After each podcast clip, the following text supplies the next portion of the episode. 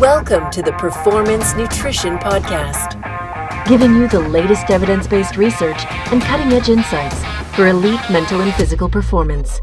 He's connecting you directly with the world's leading experts and coaches. Here's your host, Dr. Bubbs. Hey everyone, it's season four of the Performance Nutrition Podcast. As always, bringing you evidence based insights from world leading experts to take your nutrition game to the next level. It's World Series week here. We're in late October, always an exciting time of year, and of course, really exciting to see how they've actually made it through the season with COVID and all the other concerns going on. And so, with the backdrop of baseball, I'm really excited to share with you my conversation with Zach Schonbrun, author of The Performance Cortex How the Brain Impacts Performance in Sports Like Baseball, but also other elite performance across other sports as well. Zach is the senior editor of business and technology at The Week, a regular contributor to the New York Times, whose work has also appeared in Bloomberg, Business Week, Fast Company, ESPN the Magazine, Vice, The Athletic, and many, many more. In this episode, Zach is going to share his insights from his terrific book, The Performance Cortex, discussing once again how the brain directly impacts performance in baseball. He'll share the biggest surprises on his tours of various neuroscience labs around the country and how the brain knows when to swing and when not to swing in sports. He'll also talk about pattern recognition versus reaction time, how even elite experts struggle in a new context. And then at the end of this interview, we actually shift gears a little bit to talk about, you know, what makes a great writer and of course the power of storytelling, which if you're a writer is obviously tremendously important, but as a practitioner, also in terms of that buy-in and being able to achieve compliance and connection with our athletes so so very important. It's a really insightful conversation here with zach. I hope you enjoy it. As you take in the world series go dodgers. Um, awesome. Listen this episode is sponsored by the peak online course in performance nutrition which launches november 1st you know, at the moment we've got attendees from over 10 different countries that include professional elite athletes coaches practitioners and the like. So if you'd like to join, you can still save $60 off the regular price until Sunday, the 25th at midnight. And then the regular fees will continue until the course starts on November 1st. And of course, enrollment will close on Friday, October 31st. So if you'd like to jump into that, 20 expert interviews, 10 modules, two live roundtables. It's going to be a fantastic experience, so hope to see you there. You can go to athleteevolution.org. That's athleteevolution.org and check out more information. If you're a strength coach, nutritionist, practitioner, personal trainer, you want to upgrade your performance nutrition skills and earn some continuing education, education credits as well, then this course is for you. Awesome. Season 4, Episode 17 with author Zach Schonbrun. Enjoy.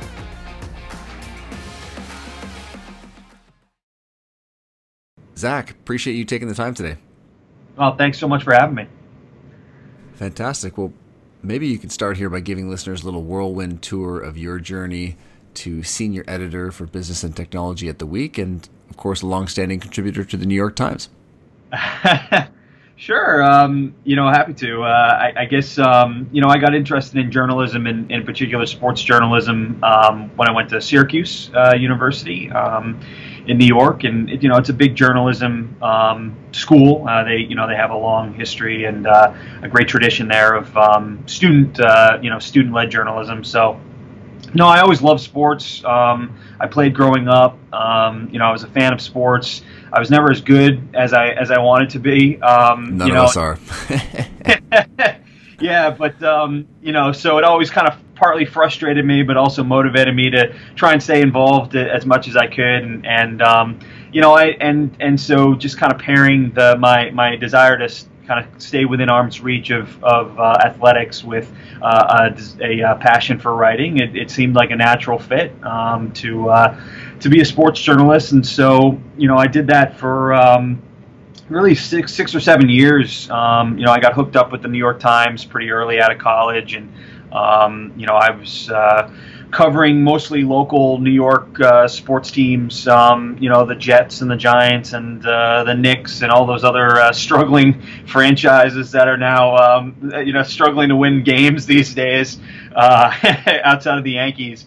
Um, and uh, you know, so I was I was fortunate enough to, to be able to cover a lot of um, you know the teams in, in and around New York City, and um, you know as well some of the some of the major events um, for the Times over the years. I covered the Super Bowl, I've covered the World Series, uh, did a lot of college basketball, uh, March Madness, and Final Fours, and um, you know, so uh, I I, lo- I, just loved um, you know not only being you know at, at events and talking to athletes, but you know there is a certain kind of storytelling aspect to sports that um, really always appealed to me. And and so uh, while I've kind of transitioned in the last couple of years to more of a business focus, and and you know the nights and the weekends of, of sports writing uh, did kind of take its toll.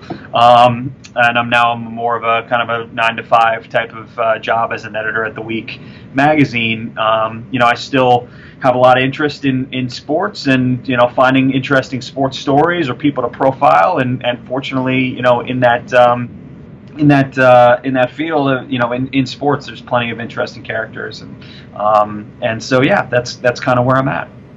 Yeah, so many great storylines in sports, and we'll definitely circle back to, to that side of things. But I'd like to dive into your fantastic book, The Performance Cortex. You know, what was the impetus for you in writing that book? Yeah, yeah. So you know, as I'm talking about Yankees and Mets and, and things like that, it's it's really mean that that was has had been most of my focus uh, for you know for most of my career is kind of focusing on these professional teams and and um, and getting to talk to athletes and and um, you know, but I was always interested in in um, you know what it is that makes them makes them who they are, what makes them great, because it was always such a struggle for me, right? And and I knew you know I knew I didn't have the genetic gifts um, that some of these athletes do. Yeah, but a huge factor.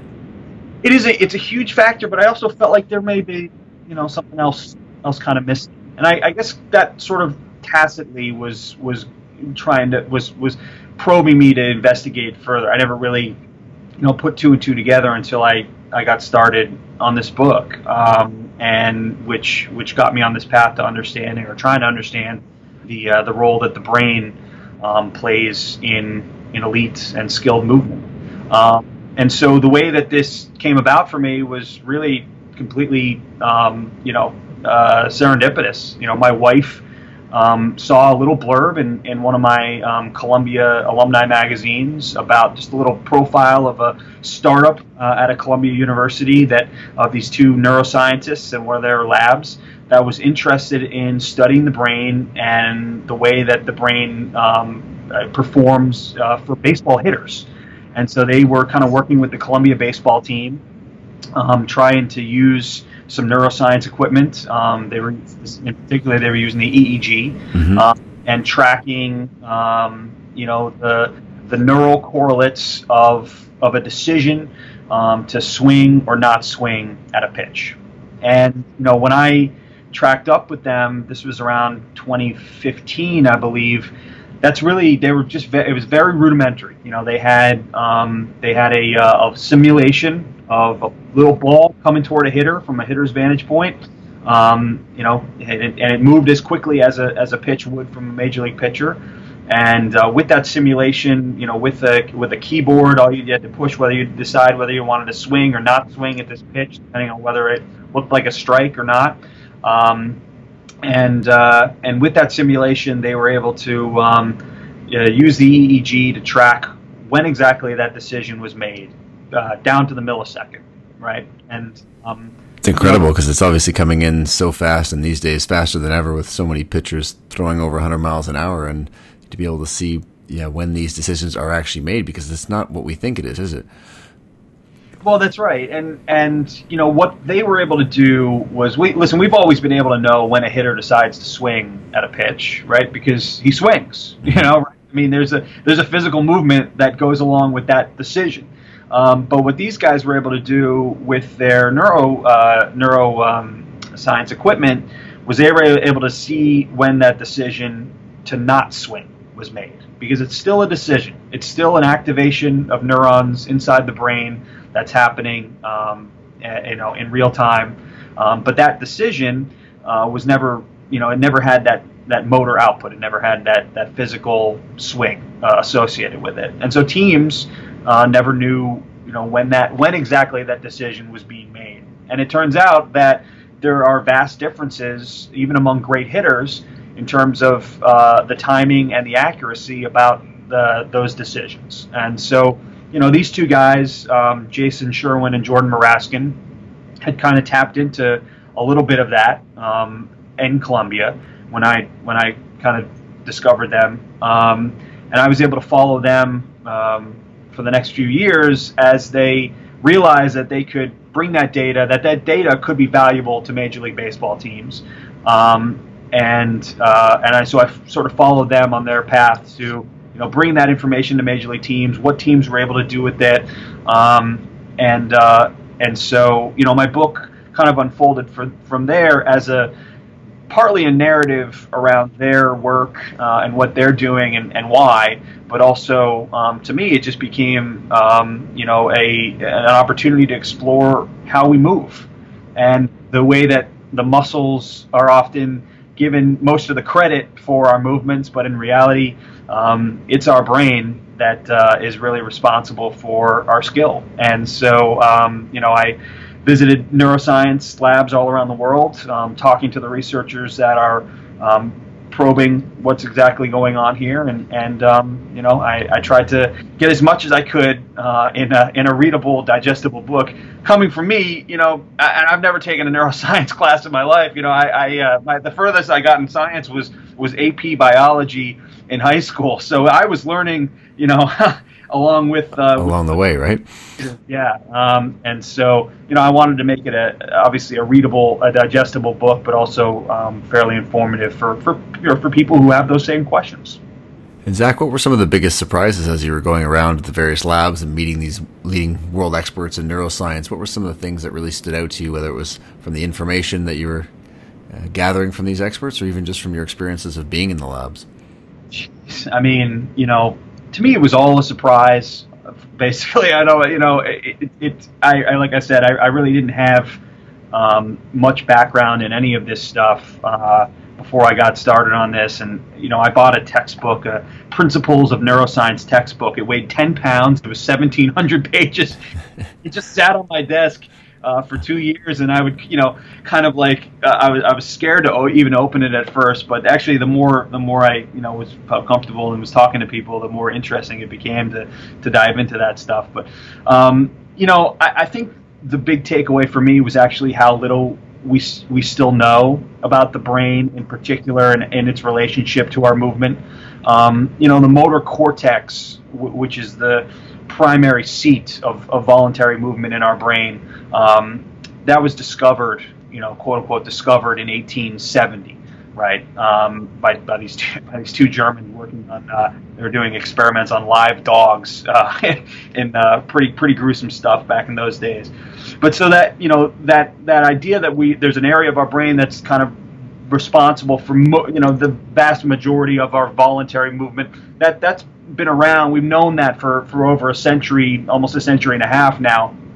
But we but there's still so much we don't know about what happens from that little patch in our brain, you know, down to the muscles and the precision and the intricacy of the way that we move on a daily basis. And you know, the the best way to, to kind of underline this is look at where we are today in, in artificial intelligence and robotics. All right, we have you know the best, the smartest minds in the world working on these um, these these problems uh, and trying to trying to un- figure out and create robots. Uh, and we're very good at um, at uh, at the computational aspects of robotics. We mm-hmm. we have robots that can beat us in Jeopardy, beat us in chess. You know, drive our cars, uh, answer our phones, and fin- finish our emails, and so on um, designing a robot that can consistently crack open a can of Coke, um, it's it's not really it's it just it's not there yet. We're not there yet, and and um, you know we're getting better, uh, but that that problem of of movement remains a, a, a huge hurdle for um, for a lot of these uh, a lot of these great researchers. And so, you know, as I as I talked to them, you know, I, I, certainly learned a lot, and, and we do know a lot about, um, you know, what it takes to, to be skilled, and and um, you know why why practice works, uh, you know, the way it does, and, and things like that. Um, but there's still there's still a lot that we have to, uh, a long way we have to go to really understand what makes Stephen Curry so good at what he does, right? Because you you know you look at him, he's six foot three yeah, but like you know, you you'd see him walking down the street, and you wouldn't necessarily, if you didn't know who he was, you wouldn't think twice. You wouldn't think he's an NBA superstar. Um, and so, what is it that enables him um, to be so to be so skilled and be so good? Uh, it goes way beyond the muscles and um, and the tendons and the ligaments and the reaction times that, that he's able to manifest from his body, it, it it's has to do with his brain. And so understanding a guy like him is is uh, it's we're, we're, a long way. Yeah, I mean it's interesting. You mentioned um, you know complicated problems like even surgery or flying a plane or uh, you know these these complicated questions that are, you know a series of ones and zeros and computers can effectively drive cars and do all these things now. But when we get into these complex problems like uh, even though we might not think opening a can of soda is a complex problem, but it you know apparently is. Those are when it's it's difficult, isn't it, to, to just compute those? So it's it's a fascinating area, and you know, in following the researchers around baseball, you know, if we look at you know some of the things they were uncovering around you know when to hit, when not to hit, what was the what were some of the aha moments for them that they knew they were on the right track with some of the data they were gathering in terms of actually having some actionable data that teams would be interested in? Yeah, so um, they they start. Jason and Jordan started with the Columbia baseball team, um, and uh, you know, so they, they had this computer simulation. They were able to, um, you know, sh- uh, put the EEG cap on these on these hitters, have them sit in front of a screen. They tapped to swing when they wanted to swing, um, and and they didn't do anything when they when they didn't like the pitch that was coming in. They were you know they could decide they could see whether it was a fastball, curveball, or, or a slider, and so on. Um, and yeah, they you know they they with their with the EEG recordings they they figured out that um, you know there were certain players, certain hitters uh, on the team that were faster and more accurate with their decision making than others, and you know the coaches would say, well, it actually makes sense because this guy is um, one of our best hitters, or this guy happens to have one of our happens to have the best eye on the team and so that kind of was the first, you know, sort of eureka moment for Jason and Jordan that okay, you know, their what's happening with their decision making does actually correlate to on on field um, success. And and then you know, the more that they talked to coaches and the more that they worked with other players um, at other colleges around the country, um, you know, the more that kind of uh, that that that stuff just it continued to multiply. I, mean, they, I remember they were telling me about um, one of the teams they were working with at Bradley University, and they did the same the same sort of testing, and and you know, so they presented the coaches with a list of all the data of, of the players that were reacting um, or were, were their decisions were happening faster, you know, the, at the times that their decisions were happening. And the coaches were like, oh, you know, they they they pointed to a guy kind of at the bottom of the list. He was he was reacting more slowly, and um, and you know, you know that makes sense because we've been trying to figure out this guy has the most. He's a great athlete. He's got a beautiful swing, um, and uh, we just couldn't figure out why it wasn't translating on the field. And you know, so. Um, and so, so looking at this, uh, the EEG uh, and the and the reaction times uh, of the decisions, it helped them understand um, why things weren't necessarily working for this guy, and then you know the coaches could then go in various directions to um, to try and solve that problem or, or, to help this this player out. You know, maybe it's um, throwing him more curveballs or or uh, you know various you know there's certain like occlusion tests uh, that you can do hiding the baseball in different ways um, to uh, to to train a guy to improve his decision making. But just having that that knowledge that they didn't have before. That they were looking at his swing and saw how beautiful a swing he had, but um, where he was missing was um, it was happening underneath the helmet. And so, you know that that was kind of the first giveaway for Jason and Jordan uh, and their company, which is called DeCervo. Um, that they could provide information to to teams that um, they didn't have access to before. You know, all all of baseball statistics uh, from hitting up until this point had been post hoc. It had been after the swing. It had been, you know, all the on base percentages and the you know the exit velocities and, and all the money, all the statistics that Moneyball brought. Everything happened after after that pitch was either caught by the catcher as a as a you know a ball uh, or or was hit or swung at by the hitter. Um, but there's a lot that happens um, in those four tenths of a second in between the pitcher's release and the ball crossing home plate. Um, and what what can what that information can tell you um, can be very useful for scouting um, and can potentially be useful for training as well. It is a fascinating area in terms of human performance, athletic performance. Last year, I was at the uh, Leaders in Performance conference, which brings together all the major sports and um, the performance staffs and executives, and you know, around around the whole room, the brain was was the area, the next frontier of, of performance to be mined, to be able to get you know these gains, marginal gains of performance, and so it is fascinating as you mentioned there because you know you can watch someone swing, but being able to have an insight to what's happening as the pitch is being thrown or before the pitch is being thrown is is really interesting. And when we cross over to other sports, you know, I think of a sport like tennis. You know, you watch Roger, Roger Federer return a serve that's coming at him at 140 kilometers an hour. You know, it's almost impossible to to see the ball at that speed. I mean, can you talk a bit about the patterns and some of these recognition that you know the brain's getting into to be able to differentiate, you know, what's going on in terms of where the serve might be hit, etc. Yeah, I mean, you know, we, we often talk about reaction time um, when it comes to fast moving sports like like hitting in tennis uh, um, or hockey or things like that. But the reality is that reaction time almost has nothing to do with it. Our, our reaction time, as, uh, really across all humans, is is roughly the same. You know, my my reaction time uh, doesn't vary that differently from someone like Mike Trout, um, and so maybe he's a little bit faster than me, but but not too much. And so, what is it that? And, and this goes back to it. There was an old experiment that I wrote about in the book that they actually brought Babe Ruth into um, Columbia to test to, to test him out as react, trying to figure out you know Amazing.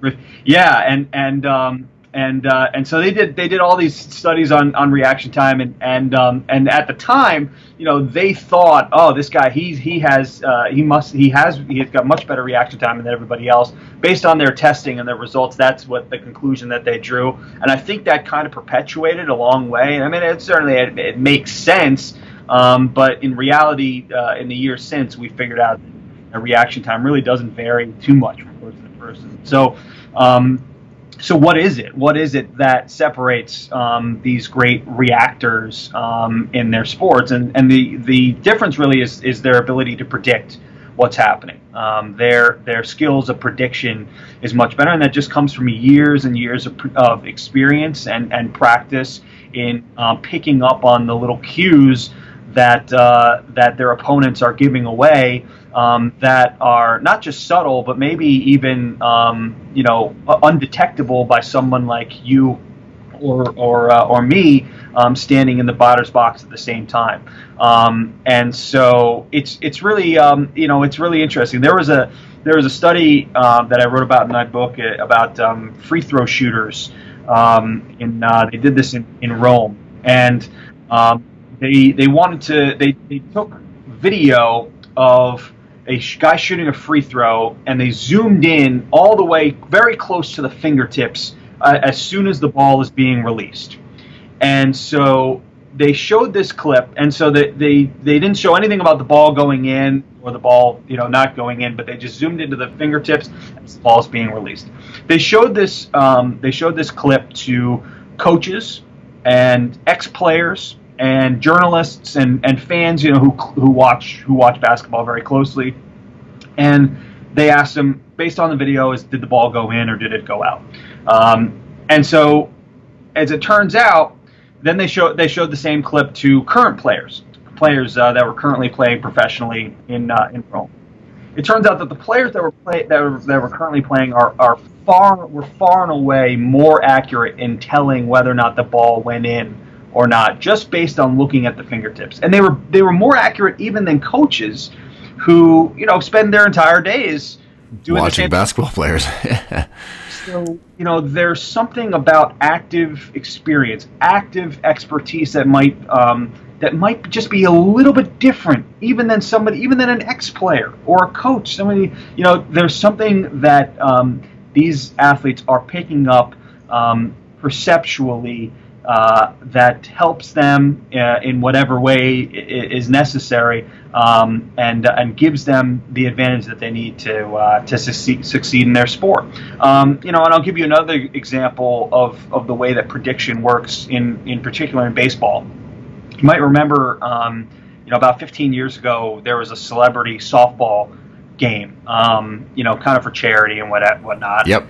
Um, you know, so they had Jennie Finch, the, the great Olympic softball pitcher, facing some of the baseball's best hitters, Barry Bonds and Albert Pujols and you know Brian Giles, and these were the top sluggers in the game at the time. And now Finch, you know, she throws hard. She throws about 95 miles an hour, but that's not, you know, that's not like nothing that these guys face every day. And yet she gets up there and she just blows the ball by them. Like so, they were so dumbfounded. Um, they some of them couldn't even get the bat off of their shoulders. And now, why was that? The reason is because she was throwing underhanded, and these guys had spent their entire lives and entire careers focusing on the pitch overhand, where that ball is coming out of the pitcher's hand, that exact moment at that exact time and place. Um, and they're so they were so ingrained. That was so ingrained. They're so used to watching for that um, and picking up on those cues uh, and and predicting and using those cues to predict where the ball is going to go. That uh, the slight the change to, to go underhand it, it made them amateurs again. Um, it's incredible. And, you know, it's just an example of of uh, of yeah the way again that this has nothing to do with vision. It has nothing to do with reaction time. It's your brain's ability to predict um, to use uh, what it has around its its its memory and also its perceptual mechanisms to predict what's going to happen. Yeah, that's uh, that's really something, isn't it? To be to see that. I remember watching the highlights of that. It was just incredible to see, um, as you mentioned, the best of the best in the game, and just uh, struggling to to keep up. And you know, when we look at technology, I mean, so much promise in technology and, and monitoring across all sports and different domains. Whether we're talking uh, you know recovery or outputs, and obviously the brain as well. In, in researching the book and, and the information that you were able to compile, you know, obviously a lot of promises are made around what we can do with, with a lot of this information. You know, what did you uncover around you know various apps or various devices that were actually coming up with some substantial potential, and then some of the ones that maybe not uh, not so much. Yeah, I mean, you know, I tried to kind of focus. Um, I, I, didn't want to get too far uh, into the, um, you know, into the brain gaming and uh, you know the the the whatever it's called, the cog, you know, cognitive uh, cognitive gaming and you know yeah. things like, you know, um, there are various words for it. Um, and uh, and it's it's definitely it's a growing field for sure. You know, I, the reason that I liked Decervo um, and the reason I followed them was that um, and, and made them the focus of the book is that their their premise, at least when they start, and they kind of have changed their business model a little bit, and that you know that that also was came into the story. It's very tough. Sports science is it's a tough business. It really is. Yeah. Uh, you know, and, and te- teams uh, want certain things, and they want things to be easy and marketable and, and packaged right. And so, um, you know, a couple of neuroscientists trying to get into this uh, into this industry was, um, I think, it was eye opening for, for them and uh, and fun for me to chronicle as well. Um, but the reason that I, I liked them and, and uh, initially was that they weren't necessarily offering performance benefits, right? They were they were saying we we have kind of like we're like a we're offering like a radar gun, right? We're offering this is a for the brain. It's the, the brain. Yeah, it's it's it's measuring how quickly um, your brain signals are firing, and you can do with it what you want. You know, you can use that information however you want. We're not promising that your hitters are going to get better. Um, we're not necessarily promising that you're going to be able to scout the next, um, you know, the next Mike Trout because of this information. But you know, we know that you're hungry for data and this is data that's never been accessed before and and we can help you access it and so i just i kind of liked that uh, simplicity and and the um, you know the, the the lack of the promise anytime that companies are promising a lot um, especially when it comes to performance. Um, just you know, kind of me as a journalist, my my antennas tend to go up and, and make me kind of curious and, and, and really what's what's actually happening here and, and you know how are you how is how is how is this actually happening? Um, and so I did kind of like that they weren't promising much but you know they're they're not the only um, you know they're the only company that I know of that's using EEG uh, and they they're using their background as they are neuroscientists. I mean they're mm-hmm. they're both PhDs um, you know, so they're the only ones that I know of that are using that that neuroscience background um, with neuroimaging equipment and bringing that onto the sports field. Maybe that's changed in recent months, but um, as far as I know, you know, they're the only ones. You know, there are some other companies that are that are certainly interested in, in trying to, um, you know, trying to harness the or trying to understand, you know, the brain and, and, and pitching themselves as as neural um, or, or you know perceptual and, and cognitive companies. Um, you know, but uh, I'm not that I'm not that familiar with them enough to necessarily you know um, endorse any or sure. or that or or um, or critique any. I just I don't have the, the familiarity with that. But it's definitely you're right. I mean, it's a growing field. Teams are are certainly interested in it, and um, and I think it absolutely absolutely has to be a, a growing field. I think if you're an, an executive um, or somebody uh, you know working for a sports team and you're not looking in this direction to, to try and understand the way that the brain um, is is uh, used by your athlete, I think you're you're missing out. I think it's the um, it's uh, it's it's absolutely the future. Um, it's we're, our understanding, our knowledge about it is only going to grow. Um, there might be mistakes made, you know, along the way, but um, you know where we are today is so far from where we need to be in terms of our understanding of you know what's what are effective uses of practice why do we do batting practice you know just these questions that that bother me yeah batting practice at 65 miles an hour only to yeah. step into the batter's box against 98 there's just things that exactly there's just things that that uh, that we still do based on I guess just habit and tradition and it and in sports and it just it it, it flummoxes me. I don't understand it. Um, and so uh, anything um, that'll uh, that'll uh, you know ask some of these questions or or test some of these you know conventions I think is important.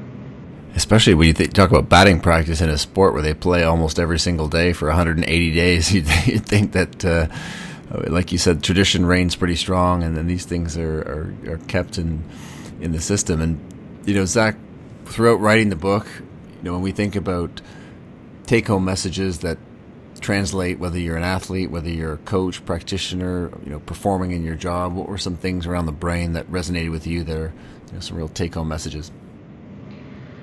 Uh, I mean, you know, it, to me, it just it became it was an entirely new way of looking at almost everything that I've known about sports and about athleticism. Um, and and I know that sounds like grandiose and and um, and silly, but it's it's really true. I mean, I, you know, I um, I think as, as sports fans and, and, and athletes, you know, growing up, we're, we're, we're sort of conditioned to think about um, the physical the physical aspects of, of performance. We we we we are, are enamored with you know with the, the tall the super tall guys and and the, the you know the, the genetic gifts of, of some of the this, how fast they run, how high they jump, um, you know, and uh, and how hard they throw.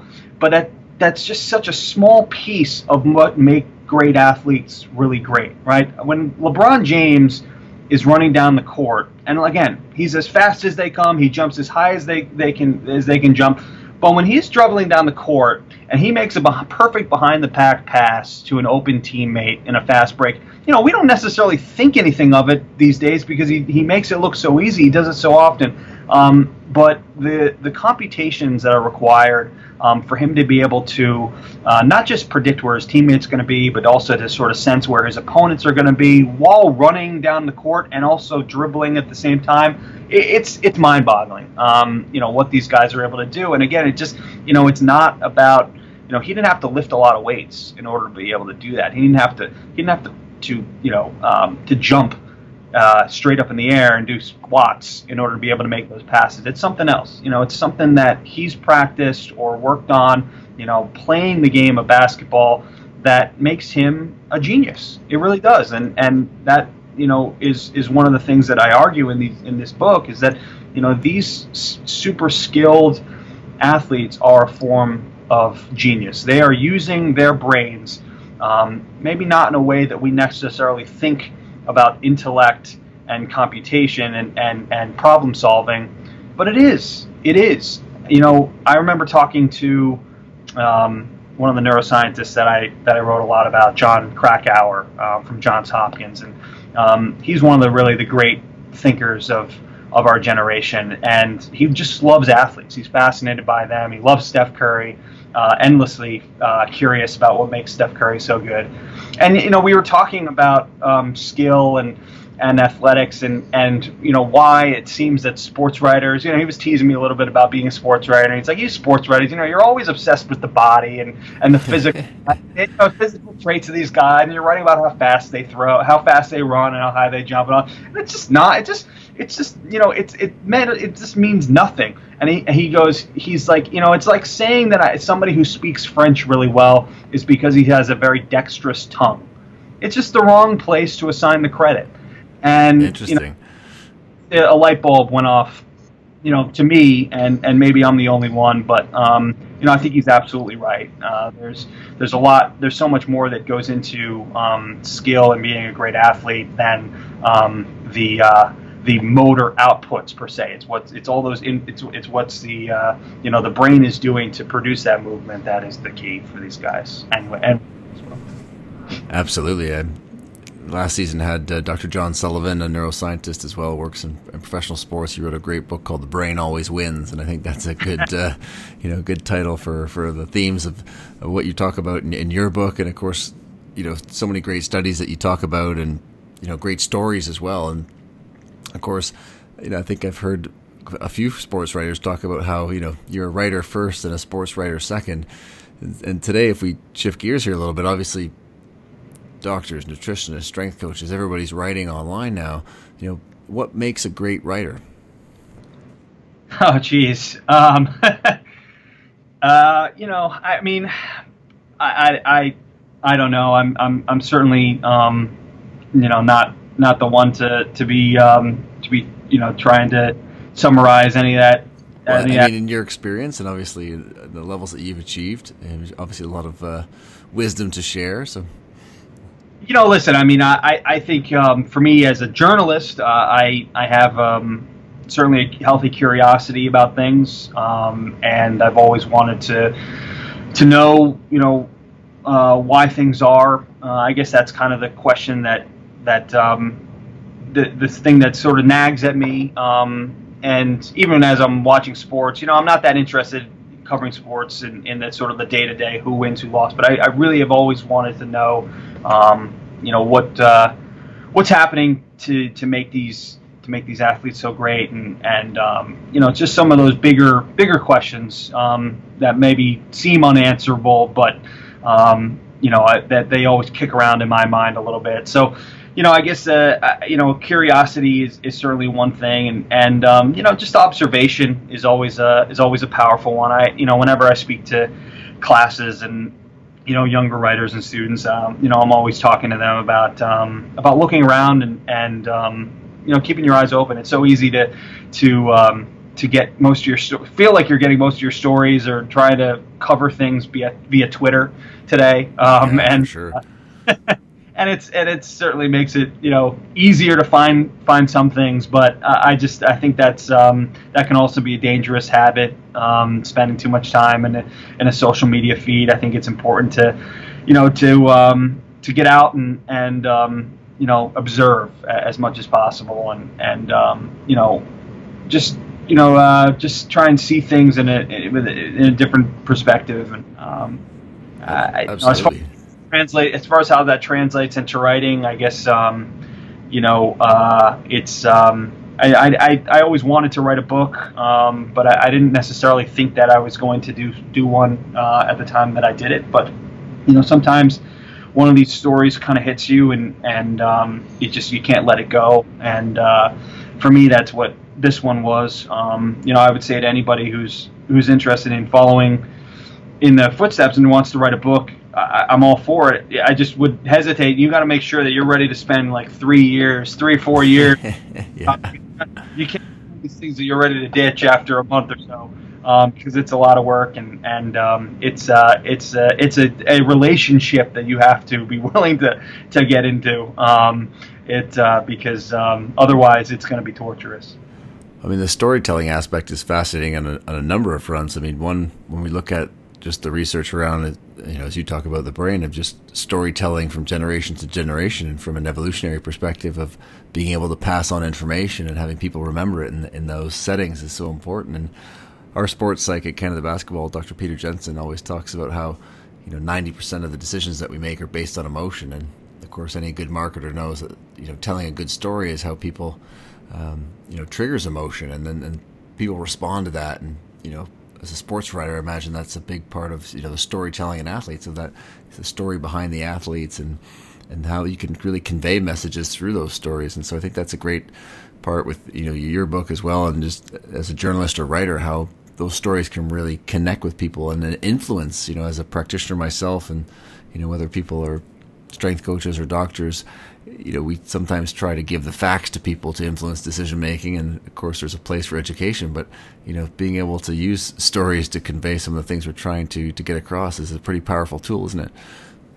I absolutely. I mean, it, it is, and and um, you know, uh, as as um, as I try to go about this this book in particular, um, you know, I these these scientists that I that I focused on, they weren't, they, you know, maybe not we're not the award winning scientists. They're certainly brilliant, um, and uh, and they're they're they're leaders of their field, but they they weren't, you know, the the preeminent um, Nobel laureates that that um, you know I could have I could have chosen to to tell this story, but I wanted to find people that yeah that I thought were interesting, that I thought could you know could uh, describe things and and also be relatable to to the readers, um, you know, in ways that that were that brought brought it a little bit more to life. You know, I could have. I tried not to make it as maybe you know some people say it was it was dry, but I tried not to make it as dry as it as uh, you know as a, I guess a, neuro, a, book about neuroscience could have been.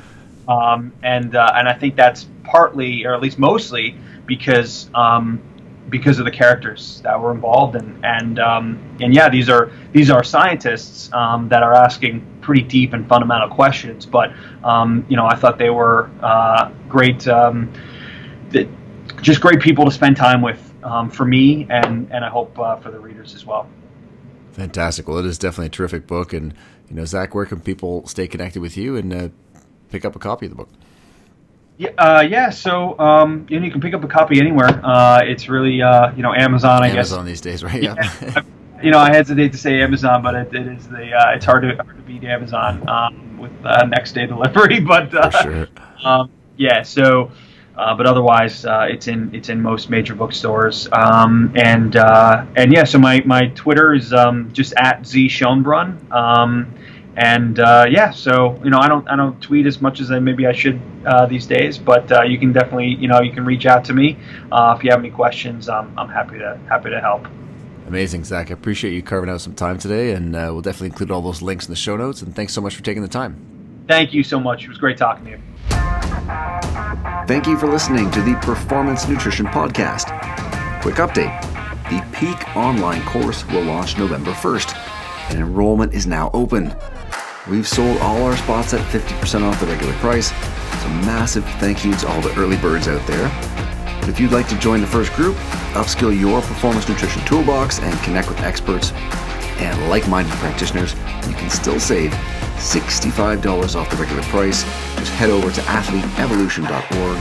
That's athleteevolution.org to claim your spot or email carly at drbubbs.com C A R L Y, at drbubbs.com. Fantastic. I hope you enjoyed this terrific episode. If you did, please share with one or two of your friends or colleagues and support the show by subscribing on YouTube, Spotify, iTunes, or your favorite podcatching platform. Until next time.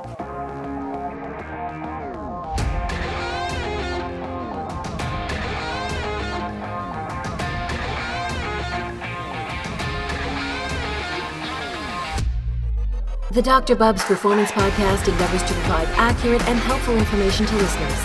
These podcasts cannot take into account individual circumstances and are not intended to be a substitute for health and medical advice from a qualified health professional.